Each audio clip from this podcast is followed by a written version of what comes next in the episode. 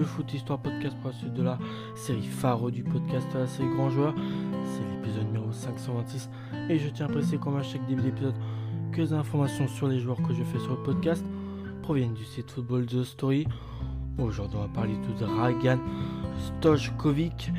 Il est né le 3 mars 1965 à Nice en Yougoslavie. Il est serbe, donc il a la nationalité serbe, oui, il est joué au poste de milieu offensif, mesure 1m75 et son surnom c'est Pixie. Il a eu 84 euh, sélections pour 15 buts avec son pays, sa première sélection le 12 novembre 1983 contre la France, un simple match nul 0-0, et sa dernière sélection le 4 juin 2001, cette fois-ci contre le Japon. Et une défaite sur un petit score d'un 0. Donc durant sa carrière, il a joué principalement à l'Étoile Rouge de Belgrade, mais il a aussi joué en France à, deux reprises, puisqu'il a fait deux passages à l'Olympique de Marseille, il a fait un prêt en Italie à l'Hellas Vérone, son passage à Marseille. Et donc voilà. Sinon il a principalement il a aussi joué au Japon à la fin de sa carrière. Et tout le reste, c'est en Yougoslavie qu'il a joué. Joueur malheureusement trop méconnu et espoir déçu à cause ses trois opérations du cartilage. Dragan Stojkovic euh, n'en reste pas moins l'un des meilleurs footballeurs yougoslaves de sa génération qui a joué au début des années 90.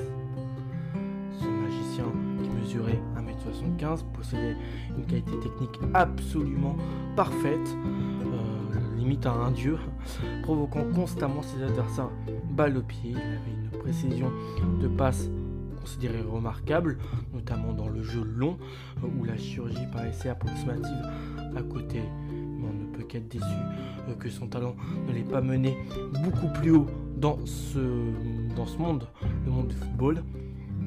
En même temps, il est difficile de lui reprocher quelque chose, tant il a été malheureusement au dépens de son corps et des conflits nationaux. En 1981, Stojkovic débute sa carrière professionnelle au Radniki Nice. Euh, une équipe modeste de l'ex-Yougoslavie, de ce qu'était l'ex-Yougoslavie, euh, où il fait sa première apparition avec ce club. Et signe euh, son entrée par deux buts. Donc des débuts bons, ouais, il de cette manière dans, dans ce monde, le football. Les quatre saisons suivantes, Stojkovic dispute en tout 70 matchs pour le Radniki Nice trouvant le chemin défilé à 8 reprises. La suite, euh, le destin va à devenir euh, l'un des plus euh, grands l'un des plus grands espoirs pardon, du football de son pays, la Yougoslavie. Donc ça va. Après avoir fait 70 matchs avec son club formateur, bah, on pense à tous hein, que la suite de sa carrière lui sera forcément lui, force, lui donnera forcément de bonnes choses. Après ça, il est transféré à l'Étoile de Belgrade, où il devient une icône au sein de l'effectif de la capitale de la Serbie, euh, où il a sa nationalité. Euh, et ça, va durer tout ça durant 5 saisons. Il remporte deux titres de champion de Yougoslavie ainsi que des belles performances en Coupe d'Europe, cassant la domination euh, sans partage d'un autre club du pays, le Partizan Belgrade, autre club connu vie durant les années 80, très marqué par les exploits de son idole qui était Platini, un français. Il pose ses valises à l'OM en 1990, qui à l'époque se construit une équipe composée de stars énormes, Jean euh, JPP, hein, euh, Abedi ou même Chris Waddles. Il se blesse dès le second match championnat en août 1990 euh, à Metz, donc des débuts compliqués en terre, en terre marseillaise et ne participe quasiment pas au reste de la saison en vue de cette blessure. Beckenbauer et Gottenhals plan, euh, plantent des euh, banderilles dans l'honneur dans l'honneur blessé euh, du créateur yougoslave. Tapi porte les stockades. Pixie était venu à l'OM sans rotule, donc Pixie, parle de, Dragan Stojkovic. Donc il dit comme quoi il était venu à l'OM sans rotule. Ironie du sort, il rentre en cours de match lors de la finale de la euh, Coupe euh, de d'Europe des clubs champions le 29 mai 1991 pour être plus précis et, perd euh, contre son ancien club l'Étoile Rouge de Belgrade 0-0 et c'est au péno que les Serbie iront s'imposer. Donc c'est un sort tragique du fait que bah, il, perd face à son ancien club. S'il était resté là-bas, il aurait peut-être pu empêcher une, petite coupe européenne. Stojkovic, pourtant spécialiste reconnu des penalties, refuse de tirer un péno contre son ancienne équipe. Bon, ça, ça prouve, à, ça prouve à quel point il a tout de même du respect pour euh, son ancien club. L'OM craque et perd lors de la séance. Est-ce que c'est à cause de ce refus qu'ils ont perdu Ça, on ne le saura jamais.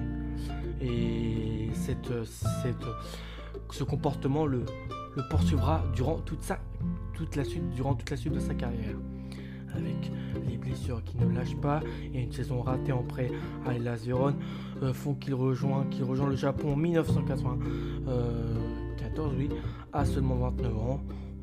On, ne parle plus de lui.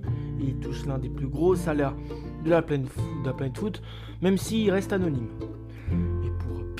Un de ses surnoms, je le répète, cela n'a rien à voir avec une pré-retraite, juste une cure de jouvence. Il joue cette saison au Nagoya Campus Egg, club entraîné par le français à l'époque Arsène Wenger, qui par euh, après entraînera le grand Arsenal. Il disputera 184 matchs et inscrira 57 buts là-bas. Il est même élu meilleur joueur de la J-League, qui est le championnat japonais, en 1995, devant les Brésiliens Dunga et Leonardo, avant de prendre sa retraite de joueur. Et à ce moment-là, on est en 2001. Donc voilà, le championnat japonais commençait à y avoir de, de bons noms. Je peux les reciter au cas où. Hein. Dunga et Leonardo. Euh, parallèlement, en équipe nationale, Big Z, le nom yougoslave de la petite souris du dessin animé Tom et Jerry. Il dispute 84 sélections avec la Yougoslavie et a inscrit 15 buts en faveur des Bleus. Il participe à l'Euro 1984 et la Coupe du Monde 97 l'ancienne République de Yougoslavie et prend part à la Serbie-Monténégro et prend part avec la Serbie-Monténégro à la Coupe du Monde 1988 et à l'Euro 2000. Sa carrière est malheureusement entachée par, des, par les problèmes politiques dans l'ex-État fédéral qui l'empêche notamment de participer à plusieurs grandes compétitions internationales auxquelles il aurait pu peut-être briller, notamment l'Euro 1992 et aussi 1996 ainsi que la Coupe du Monde 94. Ils sont trois à avoir traversé ce désert de bout en bout, Savicevic, Lekovic et Stojkovic, donc trois. Non, quatre exactement, puisque Robert Prozinski en a aussi fait partie. Yougoslave euh, au mondial Yougoslave au mondial italien joue pour le maillot à damier rouge et blanc de la Croatie en 1998. Le plus cruel, le plus cruel dans tout ça est l'Euro 92. L'équipe yougoslave sera en Suède au bout de 5 euh, jours. Le président de la fédération convoque les joueurs et leur dit que tout est terminé. Le Danemark prend la place vacante et remporte la compétition battant l'Allemagne en finale. Quel euh, coup du sort tragique pour cette équipe. Il est difficile de prédire quel aurait pu être le sort de la sélection yougoslave euh, lors de ce tournoi, mais si on considère les performances de l'étoile rouge dans les années 90, on se demande forcément ce qu'il se serait passé si la formidable génération yougoslave qu'il y avait à ce moment-là, rattrapée par les conflits du pays et ethnique de l'après-guerre froide, aurait pu euh, avait pu défendre ses chances dans la compétition. Par la suite, il devient président de l'association serbe de football ainsi que de l'étoile rouge de Belgrade de 2005 à 2008. Voilà pour les informations en ce qui concerne Dragan Stojkovic. Moi j'espère que, que, ça vous a plu. Moi comme d'habitude été très très très heureux de vous raconter son histoire à vous. Allez, je vous retrouve à la prochaine et ciao les amis